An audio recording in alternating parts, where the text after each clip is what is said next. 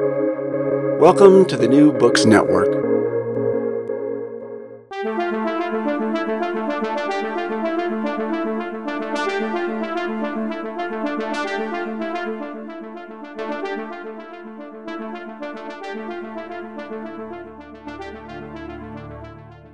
Welcome to International Horizons, a podcast of the Ralph Bunche Institute for International Studies that brings scholarly and diplomatic expertise to bear on our understanding of a wide range of international issues. My name is John Torpey, and I'm director of the Ralph Bunche Institute at the Graduate Center of the City University of New York. We're fortunate to have with us today Sigmar Gabriel, the chairman of Atlantik-Brücke, which means Atlantic Bridge and an organization devoted to cultivating transatlantic and especially German American relations. Mr. Gabriel was vice chancellor of Germany from 2013 to 2018, as well as foreign minister during 2017 to 2018. Before that, he was the German minister for the economy and energy from 2013 to 2017. Mr. Gabriel joined the SPD, the Social Democratic Party, in 1977 and studied at the University of Göttingen, where it soon it seems that he and I may have had a class together in 1982. Thanks so much for joining us today, Sigmar Gabriel. So I suggested in the introduction uh, that the transatl- transatlantic relationship has been the bedrock of post World War II security. Can you say briefly whether you agree with that assessment and why? First of all, thank you very much for giving me the opportunity to be part of your broadcast. And uh, again, I beg your pardon for my poor English. I was too much engaged in politics when I was a young man. Uh, I should have done better by learning foreign languages. But coming to your questions, yes, of course, especially with Germans, but all the Europeans, we are trained that um, our international a relation relationship was always backed by the United States of America after World War II. Uh, uh, the idea was that America, although some some thousand kilometers away, should become a European power. Uh, the Russians uh, they, they should not be part of Europe, and the Germans should be under control. After two world wars, uh, the idea America in, Russians out, Germans down was the the the logic of uh, the horrible situations which we created as Germans in Europe and uh, in many parts of the world, and it worked well. It worked well because Europe, for the first time since centuries, did not fall again into terrible wars. We started, accompanied by the Marshall Plan of the United States, the, the recovery, the economic and social recovery of Europe. And because of the economic cooperation, which started between France and Germany, there developed um, something which we today call the European Union. And why this was nearly a wonder, imagine only a few years after the Holocaust and after German tanks uh, went through all the neighbor countries, the French, the Italians, the, the, the, the, people from Luxembourg, from Netherlands and Belgium, they invited us Germans to build a new Europe. I don't think that that was easy to explain to their citizens because we Germans were known as murderers and killers. But the United States of America was, um, so as you can say, the the the the umbrella for these uh, countries to invite the Germans um, to be secure that there will be not a new war coming out of Germany, and they needed not even one generation, less than one human lifetime, to come from Auschwitz to Strasbourg and Brussels and the European Union. In less than one generation, we came from bitter enemyship and hatred to a peaceful and united Europe. And that was because the United States of America backed this development and, of course, took care about the European security against the Warsaw Agreement and the Soviet Union. That was the umbrella under Europe and the West Europe could develop. Right. That had a pretty long and successful run, one one would have to say. Um, you know, it kept wars from flaring up in Europe in the post World War period, uh, except with the exception of uh, what happened in the sort of dismantling of, of Yugoslavia. But now we have, you know, this Russian invasion of Ukraine. And in the meantime, I mean, there has been a rough, uh, there has been a rough patch. I mean, it had been the case for a long time that uh, American leaders were complaining about the lack of proper, you know, funding from European countries, from Germany in particular um, over time. And Donald Trump sort of made noises anyway about uh, you know taking us out of NATO. But now this uh, partnership seems to be back in many ways in uh, you know much better in a, in a much stronger way as a result of the invasion of Ukraine. And I wonder if you could say you know how you think the relationship currently stands and uh, you know, Joe Biden tried to, you know, get past these uh, these unpleasant uh, years in a way with with Trump, and I wonder how you would say uh, assess the state of the relationship now. Yes, I remember because I was a member of the NATO meeting when Donald Trump uh, came in, and of course he questioned NATO. But don't forget that uh, immediately after he had this question to NATO, uh, there was a common uh, um, decision of the House of Representatives and the Senate in the United States that um, every member of the House and every senator backed the NATO and said that this was would would be on the one of the pillars of the foreign policy of the United States of America. So they cornered the position of Trump in a very tough and smart way. Uh, but of course, at the same time, in Europe, we had a difficult debate. Um, remember, the, the French President Macron called NATO brain dead. Uh, and um, my explanation was that uh, we saw the end of the post World War II era. Um, the, the the the axis or the centers of gravity shifted from the Atlantic to the Indo-Pacific, and it started in the United States when George W. Bush, the president of the United States, said that America is a Pacific nation. Until then, America called itself a transatlantic nation. In reality, it was always both. It was always a transatlantic and a Pacific nation.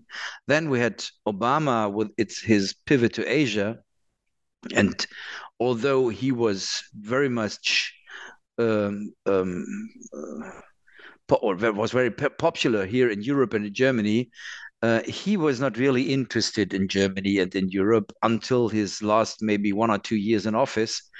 And then we, we, we had the development with Trump, who called Europe an enemy like China, only smaller. Um, so this shift of of of uh, or the second westernization of the US towards the Pacific and the Indo-Pacific uh, th- that ended the you can call it the Pax Americana in our region. And I think that Ian Bremmer, the American uh, analyst and, and political publicist, he said, now we are in a G0 world, a world without order, not G7, not G20, not the United Nations, a world without order because the United States of America wants to concentrate itself on the new competition with China, and they they they went out there the, the, presence in, in the Middle East. Uh, Obama started with Syria. Biden uh, and, and and Trump, they both of them started with a withdrawal from Afghanistan, and um, uh, and I think Putin had the idea that this would be the right moment to step up. I mean, Russia was in Europe for hundreds of years, since the time of Peter the Great. It was a European power. But after the collapse of the Soviet Union, it had nearly no influence of the political or economic development. It went down to a kind of big petrol station. Uh, and, and I think Putin wants to change this. He saw that there will be a new world order and there is a new rivalry about how this new world order should look like.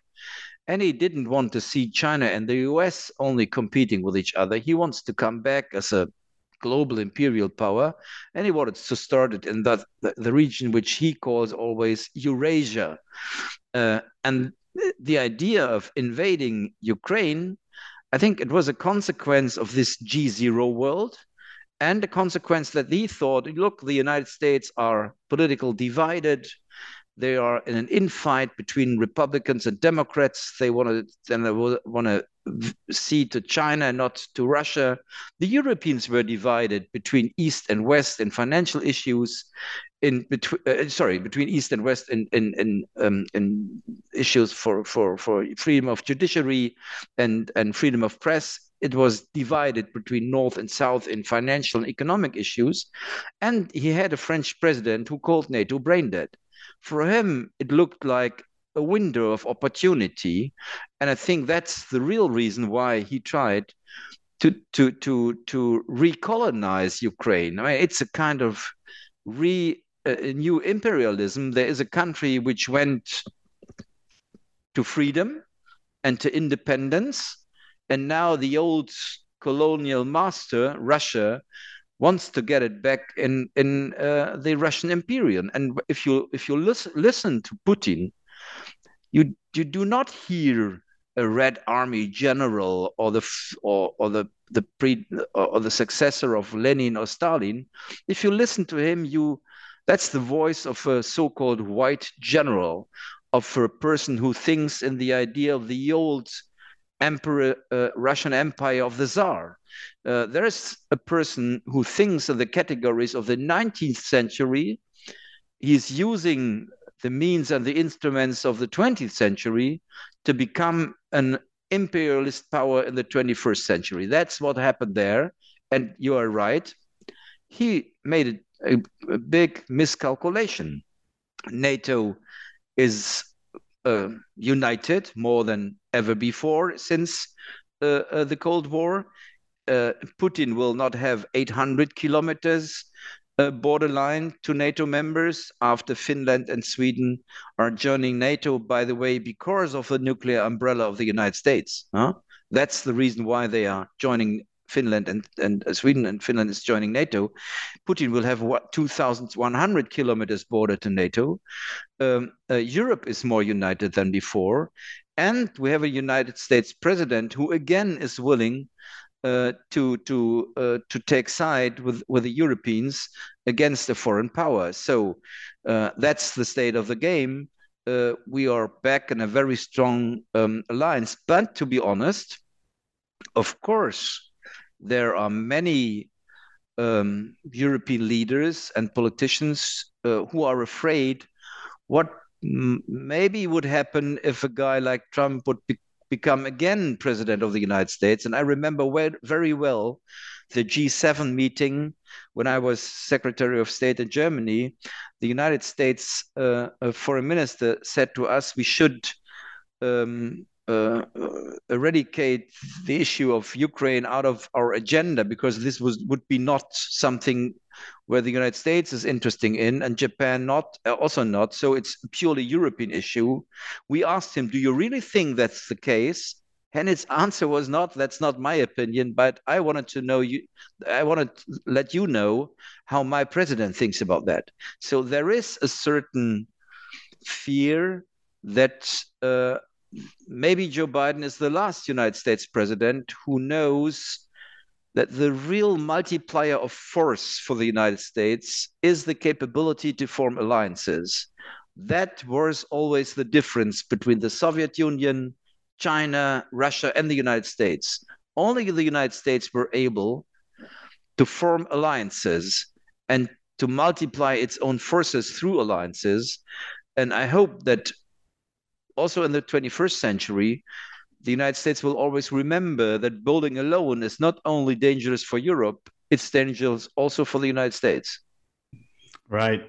So, I mean, this brings us into the you know question of the sort of further uh, pursuance of the Ukraine war. And you know, I'm struck by the fact that there are a lot of people obviously concerned about the energy situation, what's going to happen in Europe this winter as cold descends, uh, and also what's going to happen on the ground in Ukraine. And I'm struck by the fact that there have been in the last week or two uh, statements by, for example, Joint uh, Chairman of the Joint Chiefs of Staff Mark Milley suggesting that you know Ukraine's success on the battlefield should be taken now as an opportunity to start to, to pursue some kind of uh, negotiations about bringing this to an end. And uh, the dis- distinguished and influential commentator Charles Kupchan has made similar kinds of suggestions about, you know, the fact that the that Ukraine is you know reliant very heavily at least on American arms in order to you know pursue its interests on the battlefield. But uh, that we've reached a point where maybe the United States has to take a more uh, you know affirmative role in determining like what what the next steps and what the outcome is going to be. I mean how do you see all that developing it's normal that countries outside of Ukraine are thinking about are there any windows of opportunity to stop the war, to come to a ceasefire or settlement or something like this? I would say that's normal because we see that this war is not only affecting Europe and Ukraine. Of course, Ukraine has to pay um, a much higher price than anybody else on earth. But we saw during the G20 meeting that other parts of the world, which you can call the global south, that they are facing famine, that they are facing skyrocketing energy prices. And uh, if wealthy countries like Germany have difficulties with the energy prices, I mean, imagine how difficult it is for countries which are much, much poorer. So, of course, there are many statesmen and, and, and, and politicians who think, is there any opportunity? But I mean, it's impossible to come to an agreement uh, uh, by saying to the Ukrainians, please do us the favor, uh, forget maybe 20% of your of your territory, uh, stop the war by giving 20% of your territory to the Russians. That's impossible. That's that's. Uh, but by the way, you you you you don't get any guarantee therefore that the Russians really would stop the war. Maybe they will only reorganize themselves and then try to invade Ukraine again in two years. So uh, the first thing what we should discuss what's our security guarantee for Ukraine? Uh, and of course, we have to support Ukraine as long uh, as as Russia tries uh, to to to to fight against this country. Uh, I don't think that um, it, we will be anytime soon in the situation to, to really have a ceasefire. And the main reason, therefore, is that nobody has an idea how we can organize a guarantee that Russia will not come again. And as a European and a father of three daughters, I don't want to see Russia to get any success. Why? Because if this lesson would be learned, that you can intervene and and and can uh, go with tanks uh, in the territory of your neighbor country, then Europe will again be a very dangerous place. And then my kids and grandkids will grow up in a very dangerous Europe again. So that's the reason why I think we have to support Ukraine uh, as long as necessary. Uh, and as long as we do not have the guarantee that the Russians will never try it again. Right. So, as far as the broader uh, transatlantic relationship, I mean, you sort of indicated a couple minutes ago the uh, problem that many European leaders are concerned about, you know, the return of a Trump like figure after Joe Biden uh, perhaps loses in the next election, or in any case, whenever he leaves office.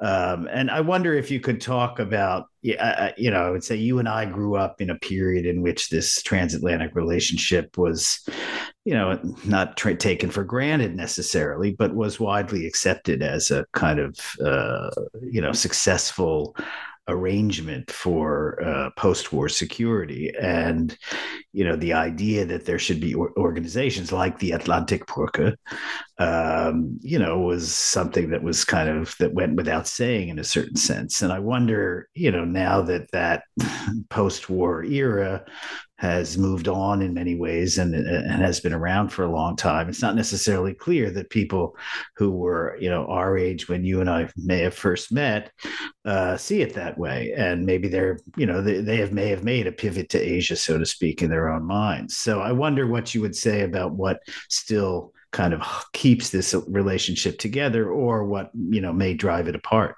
I mean, you're absolutely right. Uh, um, I mean, first of all, whoever will be the next president of the United States, uh, your country will look more to the Indo-Pacific because of economic and geopolitical reasons. That's, I would say, that's normal. I hope, hopefully, we will find a solution by uh, in the, in the by, by having um, crisis management with China.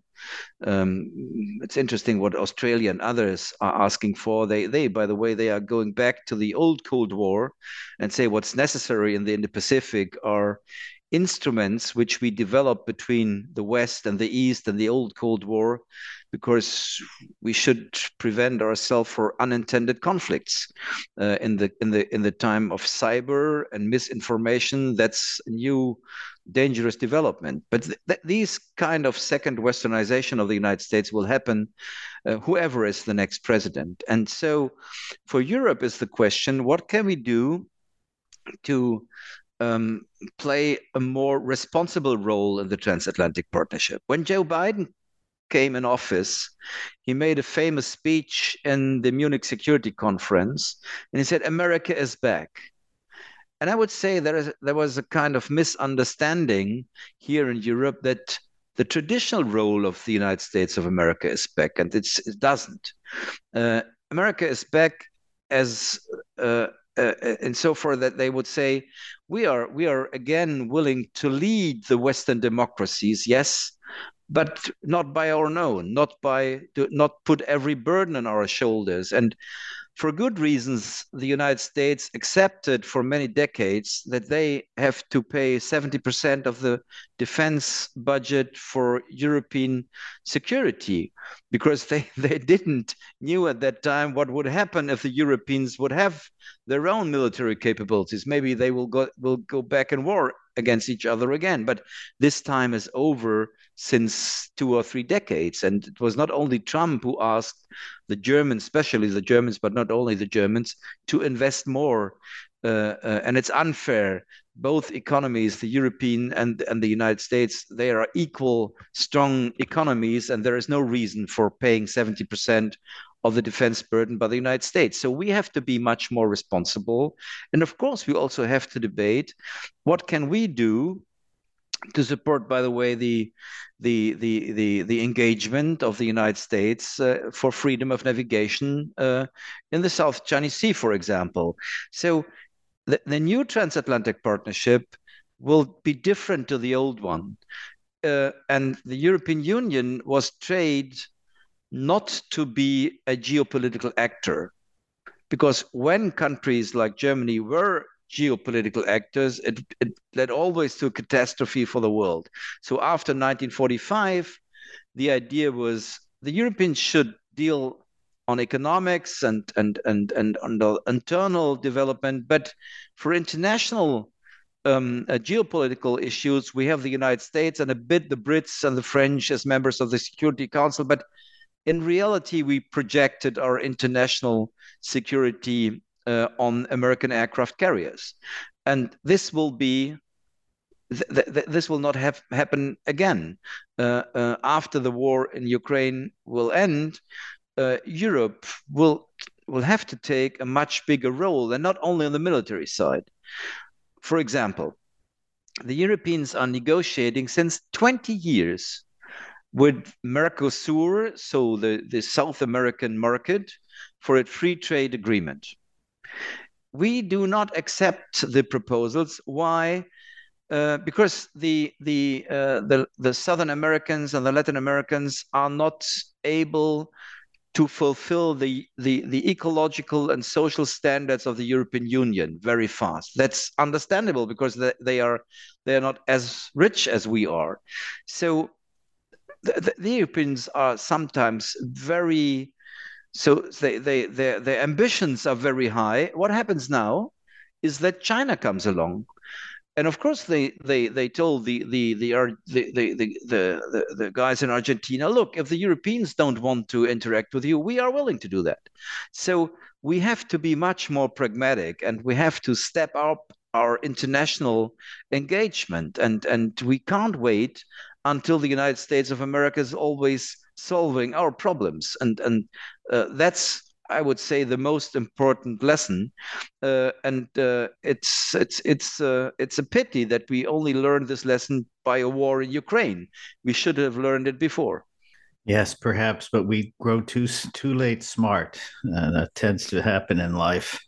But, yeah, uh, um, I asked, I asked uh, the, the, American Secretary of State Tillerson asked me why it's so difficult to convince the Germans to use military power. And I said, look, because you were so successful, you tried to make us peaceniks, and you did.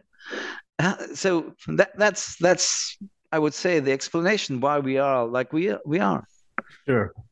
So you've mentioned uh, China, and I guess uh, I, I want to ask you perhaps as one last question. Um, I mean, is China likely to be a source of kind of division in the transatlantic relationship? I mean, I think there are ways in which it seems clear that the Europeans are prepared to sort of work with China, shall we say, or allow parts of its territory even to be um, you know, taken over by the Chinese ports and things. Uh, you know, the United States seems more to be taking a, a, somewhat more competitive posture, let's say. And so I wonder, you know, how you see that uh, relation, those relationships playing out, and how they'll affect the transatlantic relationship. Yeah, you're absolutely right. I mean, um, uh, Germany, for example, economic system depends on exports. 50% of the of the of the GDP of Germany comes from export.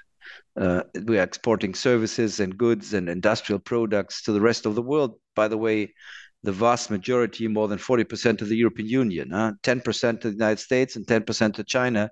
The, the vast majority of the exports are going to the European Union. I think America has an export of 10% of its GDP. So it's not so dependent. But even in the United States, if you ask the, the financial market in, in New York, they will answer that China for them is a green field for investments. And if you ask uh, the guys in California, they are, have a much more differentiated position because they are in a tough competition in the tech sector and and and, and when it comes to artificial intelligence uh, they are much closer to to national security so the same as in germany uh, or, or in europe china is a kind of frenemy it's an enemy when it comes to the social system, the political system. It's a dictatorship, and we are democracies but they are an economic partner at the same time. That makes it much more difficult than with Russia. Well, Russia, we only, or the Soviet Union, we only had with the Soviet Union, the old Cold War, we had relation in the field of gas and energy, but not more. We were not, they were dependent on us, not the other way around. And now we are searching ways how to find the balance between confrontation which we have, and when it comes to human rights, when it comes to Taiwan, when it comes to the freedom of navigation in the South China Sea, and competition in the field of the economy, and sometimes cooperation, how we will solve the climate issue without China or pandemics. Jake Sullivan made it clear in the National uh, um, Strategic um, uh, Review when he said China is on the one side uh, the only country which is able and wants to replace the United States as the major power of the world. On the other hand side, we need China uh, to to, uh, uh, um, to to to find solutions for for global challenges like climate change. So we we we we we all have uh, the, the the difficulty in front of us to find ways ways uh, on the one side to be resilient and not to be too dependent on, for example, raw materials which came out of China. I think the German uh, um, uh, raw earth materials that came by more than 90% from China. On the other hand, we need, of course, economic and also political cooperation with this difficult country uh, because you will not circumnavigate 1.4 billion city, uh, uh, citizens. On the other hand side, I mean, sometimes we underestimated China.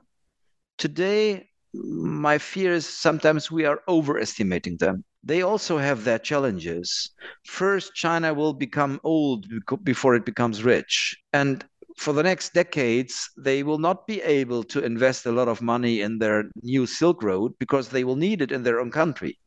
Why we don't step up together with the Americans, we as Europeans, and offer to um, to other countries an alternative to the new Silk Road or to the One Belt One Road initiative of China. We are always complaining that China has a geopolitical strategy. I think that's senseless. A, a country of 1.4 billion citizens want to be more than a than a than a cheap marketplace for their former colonial masters. Um, we should complain not to have a geopolitical strategy as as uh, as an alternative to China. That's what we should do, and better we do it together, the Americans and the Europeans, than to try it alone. Well, thank you for that interesting insight into the likely futures or the possible futures of Europe and the United States vis a vis China, which is obviously a huge issue. But that's it for today's episode. I want to thank Sigmar Gabriel, the chairman of the Atlantik-Brücke, for sharing his insights about contemporary transatlantic relations. Look for us on the New Books Network and remember to subscribe and rate International Horizons on Spotify and Apple Podcasts. I want to thank Osvaldo Mena Aguilar Aguilar for his technical assistance, as well as to acknowledge Duncan McKay for sharing his song International Horizons as the theme music for the show. This is John Torpey saying thanks for joining us, and we look forward to having you with us for the next episode of International Horizons.